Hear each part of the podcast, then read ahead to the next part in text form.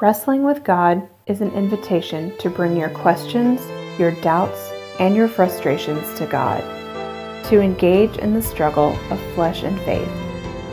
Those who wrestle acknowledge that they will never have all the answers, but know that the wrestling is still worth it. On this podcast, we hold space for those who have engaged in the struggle, and we invite you to join us as we sit in the tension of faith and doubt and press forward in wrestling with God.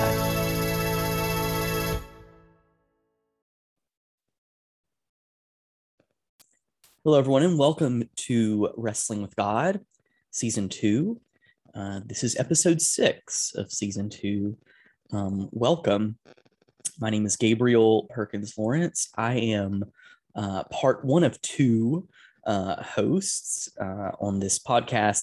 Megan um, has the episode off, um, so you just have me today, uh, and uh, it'll be um, a bit of a different episode, something something special, uh, something that we don't typically do.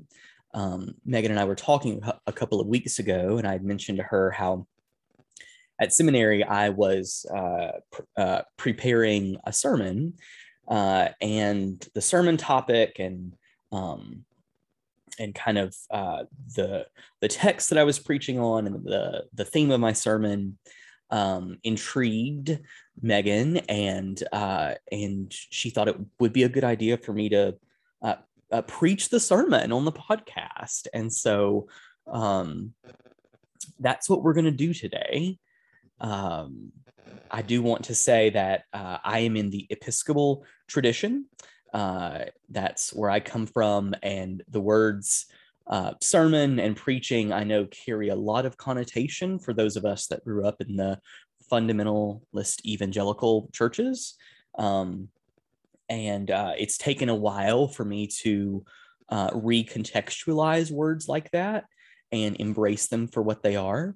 Um, and so I hope that uh, that as you hear me um, uh, read this sermon, preach this sermon, um, if those words uh, carry some negative weight for you, that maybe you can look past them a little bit or um, acknowledge them at least, but know that this is not this is not the kind of sermon that you were used to growing up.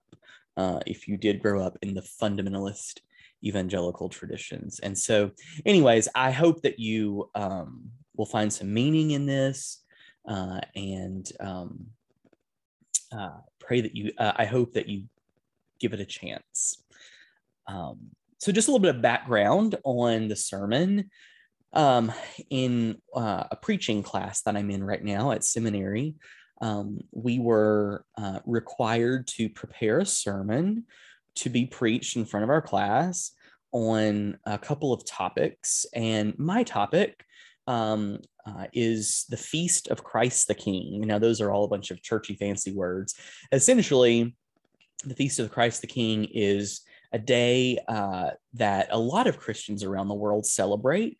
Um, uh, and it's usually in uh, late November. Um, and uh, Christ the King, the feast of Christ the King, the celebration of Christ the King, um, came about uh, in the 1920s.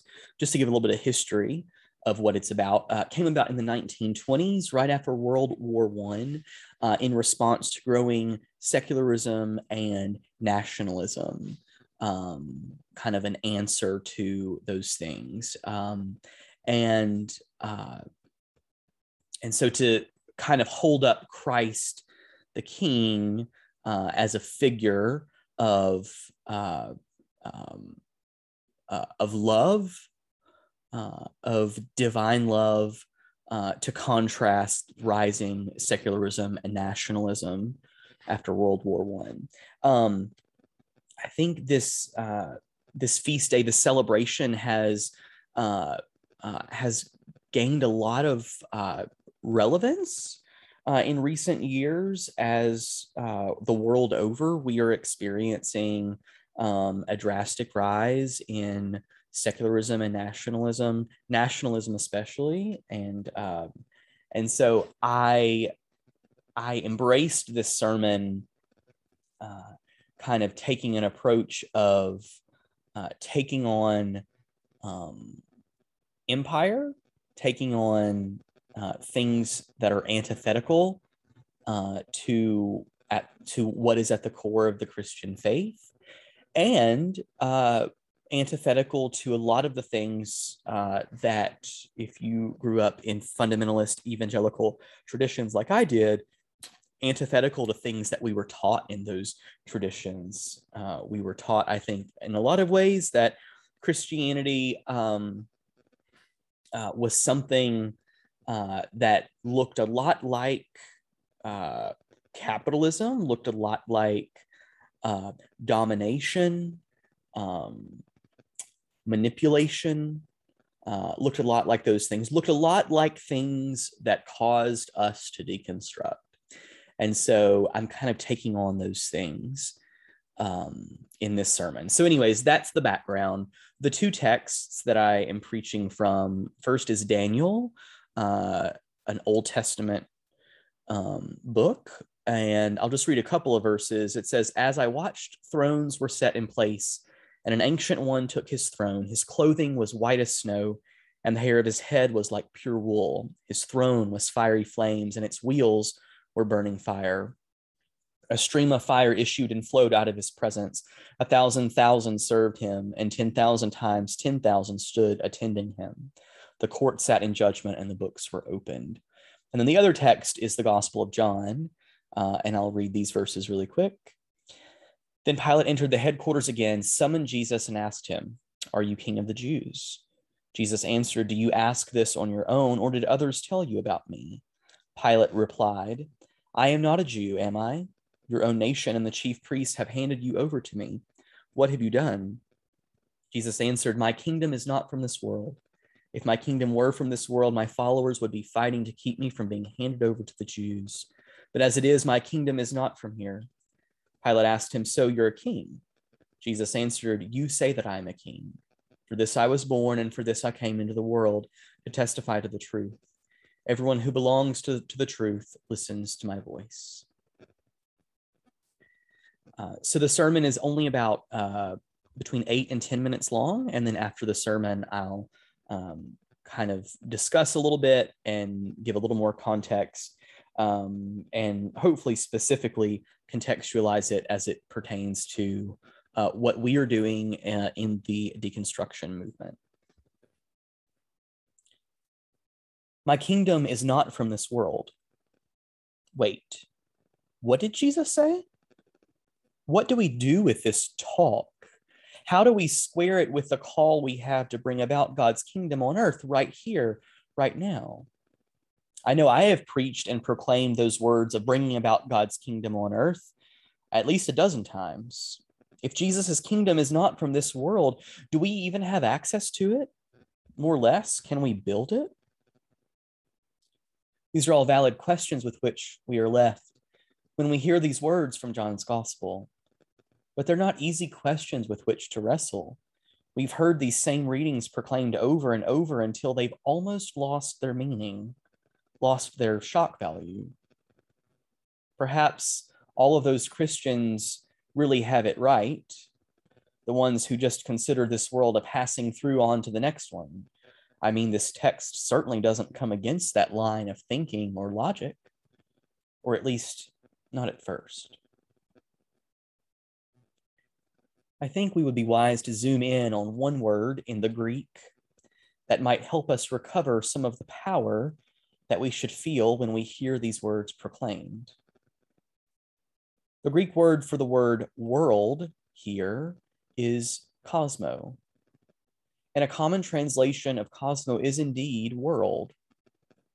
But this word in John's gospel is used to specifically refer not only to the world in which the ancient Greco Romans lived, but also to the order of the world in which they lived. The way their lives were ordered, their religions were ordered, their government and common lives were ordered. Jesus is not saying that his kingdom is out there somewhere apart from Earth. He is, as he often does, calling his audience into a deeper way of thinking. He's telling them that the very way in which they ordered, uh, he is telling them the very way in which they ordered their lives is not the way lives are ordered in his kingdom. In short, the way God does things is not the way we do things. What an indictment Jesus brings to us in this text. So, what about the cosmo of God? How is it ordered? And what does how it is ordered have anything to do with the feast of Christ the King, the celebration of Christ the King? A hymn that we sang in um, morning prayer last week in chapel uh, answered this question for me and almost completely. As soon as we started singing the hymn, this sermon was essentially written. I want to uh, re- um, recite a couple of verses from the hymn. Um, now, I actually sang these. I'll pause the sermon for just a second. I actually sang these verses uh, in the sermon when I preached it, but uh, because this is a bit of a different context, um, I will. Um, I'll just read the lyrics for you. Love that gives, gives evermore, gives with zeal, with eager hands, spares not, keeps not, all outpours, ventures all, its all expends. Drained is love in making full, bound in setting others free, poor in making many rich, weak in giving power to be. Therefore, he who shows us God, helpless, hangs upon the tree and the nails and crown of thorns tell of what God's love must be. Here is God, no monarch he, enthroned in easy state to reign. Here is God, whose arms of love, aching, spent, the world sustain. Spares not, all outpours, drained, bound, poor, weak, helpless, aching, spent. These aren't words we are used to hearing on this day. We're used to singing hymns like Crown Him with Many Crowns or All Hail the Power of Jesus' Name. I've never heard this hymn that I just read the text to sung in grand procession at a celebration of Christ the King. We don't like those words. Perhaps we don't like to show, at least not too often, that the God we worship knows what it's like to be drained, bound, poor, weak, spent. And even more, that the God we worship in the person of Jesus willingly chose those things. If the God we worship felt these things, then we must feel them too but maybe on some other day, not Christ the King, surely not on the celebration of Christ the King. There's always a certain cognitive dissonance I feel on this day. The reading from Daniel talks about a God dressed in a snow white robe, seated on a throne of tongues with thousands and thousands of attendants. And then John's gospel gives us Jesus, standing before Pilate, bound, drained, poor, weak, spent. I wonder how much we lose when we more readily take on Daniel's portrayal of God than John's.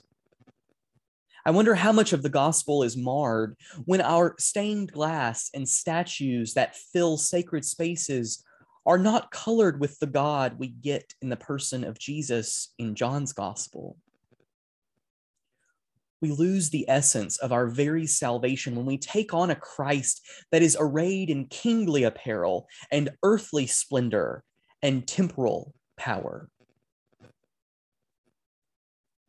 For from the cross, Christ calls out to us to look into his blood and tear stained eyes to find the cosmo of God there, to find our very salvation, Christ is no more a king than when on the cross he gives himself completely to us, bound, drained, poor, weak, spent.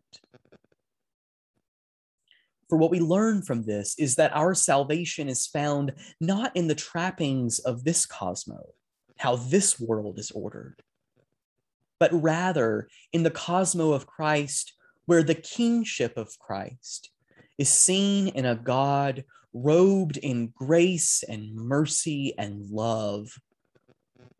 With a scepter and orb in his calloused hands, made from a sword that has been bent into a plowshare, and in the other hand, the very body and blood of himself offered freely to us in bread and wine. And his throne, it's not a throne at all. It's a cross. And from that cross throne, Christ calls out to us and asks us to be a part of his cosmo, his order, his way of doing things. He offers us salvation in this world that is so different from our own. I've always loved where Christ the King falls in the church year it sits at the end of the church year. It sits, it sits in the space that is between the year that has passed and the year that is to come. Indeed, our very experience of God's cosmos is like this. We live out our Christian faith on a threshold that sits between what has been and what is to come, between the old order and the new. And from this place in God's kingdom, we are invited again to take up our cross. But we don't just get to waltz into this kingdom. Put another way, for us raised in the fundamentalist and evangelical traditions, we don't just get our ticket to heaven after saying the sinner's prayer and all is done. As Christ the King sits in this liminal space, so our setting down roots in this kingdom takes time, takes hard work, takes the grace and mercy of God.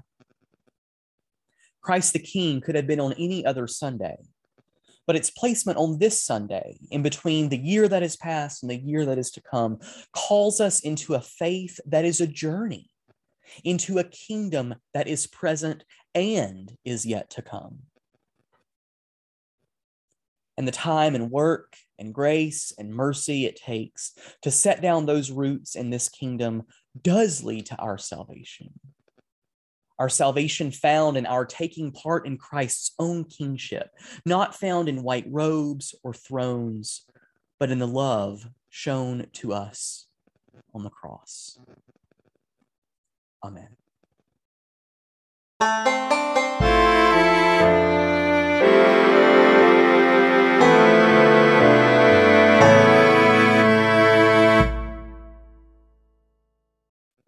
So that's a sermon. Uh, for some of you, it may be the first sermon that you've heard of in a long time. And if you're still listening, I appreciate your listening. Um, I mentioned that this was a sermon that I preached here at seminary. And um, I wanted to, after I preached it again here, I wanted to take a little bit of time and kind of give some context for what kind of inspired the sermon and um, and how it has relevance to us in the deconstruction movement. Um, to start, uh, I follow Pastor Brandon Anderson. Uh, many of you may follow him. He is uh, especially big in uh, uh, uh, the queer Christianity segment. Uh, he is a pastor, I believe, in the MCC church uh, and has contributed a lot to the deconstruction movement, especially as it pertains to queer folk in the church who have been abused by the church. And uh, on an Instagram story or something like that, one day he was asked by someone, um, where he thought Christianity, over the course of its thousands of years history, uh, where we got it wrong the worst or the most. And I'll never forget his response.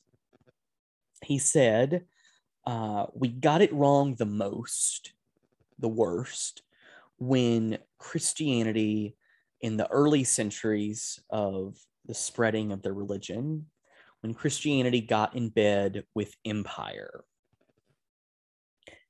And that phrase uh, got in bed with empire. I hadn't heard it before, and it struck me. And I didn't even quite know exactly what he meant. Uh, coming to seminary and now have um, having taken uh, a two semester long course called History of Christianity, in which we cover 2,000 years of Christian history in two semesters, um, I have a fuller understanding. Um, and I could go into history. I will spare you all a history lesson. Uh, but I will say um, what I think he meant or what I uh, interpret what he meant was um, Christianity at its roots was a rebellious, subversive religion uh, those early Christians who followed Christ, uh,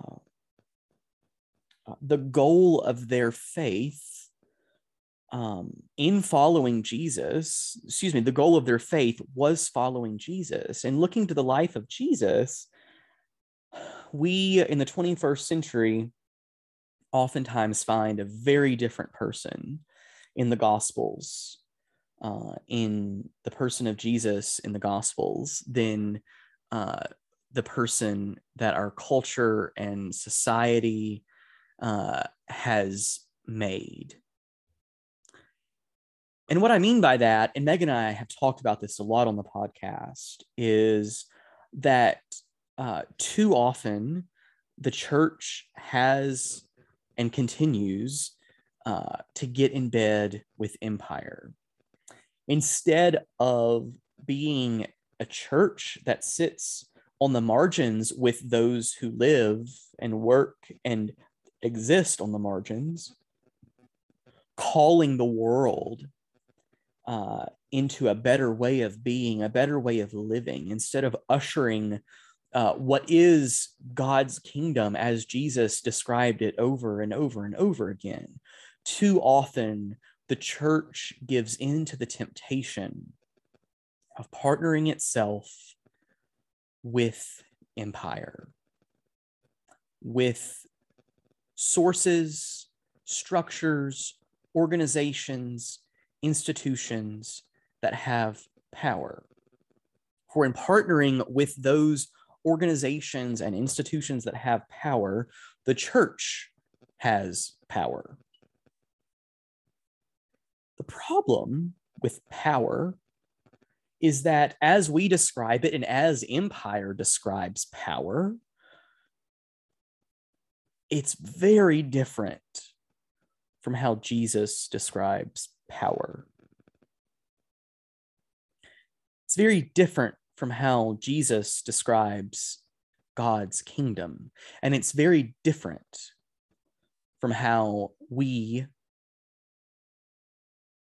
excuse me, it's very different from how Jesus, rather, uh, lived his life, and very different from how we too often describe the kingship or the kingdom of Jesus. What I was trying to get at in my sermon was a critique of Christianity getting in bed with empire a lot of times, I mentioned in my sermon, a lot of times in statuary and stained glass, the person of Jesus is seen wearing uh, temporal, wearing earthly, wearing kingly um, vestments. So, like capes with fur, ermine uh, linings and crowns, and holding um, a scepter and an orb. Uh, all of these trappings of uh, kind of typical mon- monarchical um, imagery that is the vast majority of the time how we see Jesus portrayed in stained glass and statuary in churches. But those symbols are symbols of empire. Those are things, I think, that we have projected onto Jesus. We like a Jesus that is victorious and all powerful, at least in the ways that we define power. A Jesus that uh, that that controls, a Jesus uh, that uh, approves of our controlling and our manipulating for our own self interest. Why I said in my sermon uh, Jesus does not carry in his hands what we see as a scepter and an orb. And for those of you not uh, f- familiar with those terms, um, you've probably seen a picture of Queen um, Elizabeth, and especially if you've watched The Crown, uh, uh, at her consecration as queen, uh, at her coronation, um, an orb and a scepter. So an orb is a round ball, is put in one hand, um, decorated with all kinds of diamonds and stones, and then in the other hand, a scepter, a long kind of reed-like um, pole and these things are are are are uh, symbols of her authority as the supreme monarch and so we project those earthly symbols of power onto Jesus and put the, that scepter and that orb in his hands and our stained glass and our statuary. And in my sermon, I said, but Jesus, in his hands, we don't see a scepter and orb, or at least we shouldn't. We should not put the scepter and orb in his hands, for in his hands, in one of his calloused hands, is a sword beaten into a plowshare. Sword, symbol of war, domination, violence, that has been beaten into beaten as as in like by a blacksmith into another metal tool called a plowshare an instrument of farming of gardening an instrument not of violence and destruction but of creation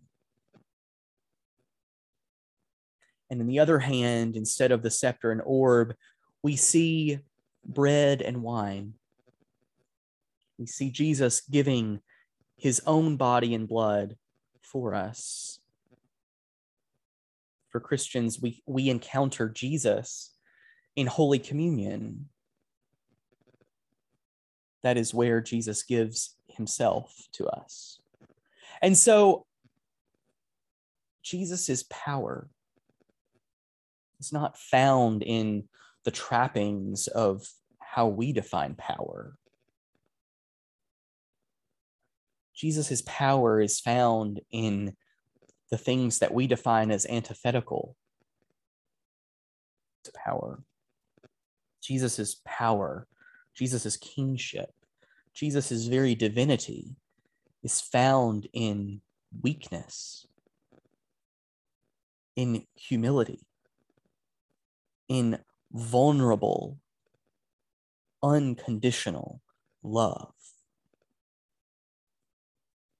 Jesus' power is found in second chances and third chances and 10th chances and 25 25th chances all of this also known as grace and mercy and from the cross jesus calls us into that way of living calls us into that way of defining power it literally turns the world upside down. And I mentioned in my sermon the word salvation towards the end. And I know that term, for those of us who are deconstructionists, it can bring up all kinds of icky imagery of, of pastors at the front of churches asking us to raise our hands uh, while everyone bows their heads, raise our hands if we're not saved, if we want to be saved and say the sinner's prayer. It may bring up icky images of those pastors manipulating us into that action by telling us that if we die on the way home in a car accident, we may not know where we'll go when we die. That's not the kind of salvation I was talking about here. And that's been another one of those words that I've had to redefine and recontextualize in my deconstruction process. I think Jesus saves us by calling us into this way of being. Because Jesus understands and tries to get us to understand that the way that the world defines power, if we live into that way of being, it ultimately is self destructive. If we live our lives to manipulate and control others, to dominate others, to get ahead of others through violent means, to go at it alone as an individual instead of working within community, even though it may seem successful at first, those ways of living eventually lead to self destruction. For Jesus understood that by defining power as humility and weakness and collaboration and sharing and community and love and grace and mercy those are the instruments of our salvation. Those are the ways of living that save us from how the world defines power that leads to self destruction. In the deconstruction movement, I think we've been told so long who Jesus was, what Christianity is, and too often what we have been told is directly linked, is even synonymous with how the world defines power and success and prosperity. We have an episode on the prosperity gospel that talks about this exact thing. I think that's been a lot of the reason that many of us left the church that many of us have deconstructed. We stopped listening to the BS because it wasn't true.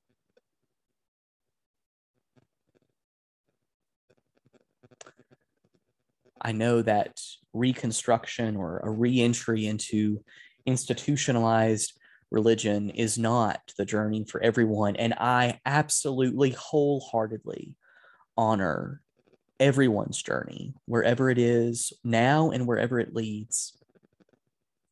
For me, part of my reconstruction, I've mentioned a couple times now, has been recontextualizing words like preaching and sermon and sin and, and kingdom and salvation. Taking those words out of the hands of a church that aligns itself with empire and how empire defines power, and realigning those words with how Jesus defined them. That has been my reentry into the church and indeed my at at the core of my calling uh, to be a priest in the Episcopal Church and, and and the very reason I am at seminary. I hope that my preaching the sermon today was a help. I I so appreciate Megan asking me to do this. I think a powerful thing that we do in the deconstruction movement, uh, one that is, I think, causing a cultural shift in many areas, is uh, we hold the church's feet to the fire and challenge the church to do better, to be better, to get out of bed with empire. And for those of us who have stayed inside, to listen to Jesus, to actually listen to Jesus. And let that listening inspire how we live our lives and how we treat others.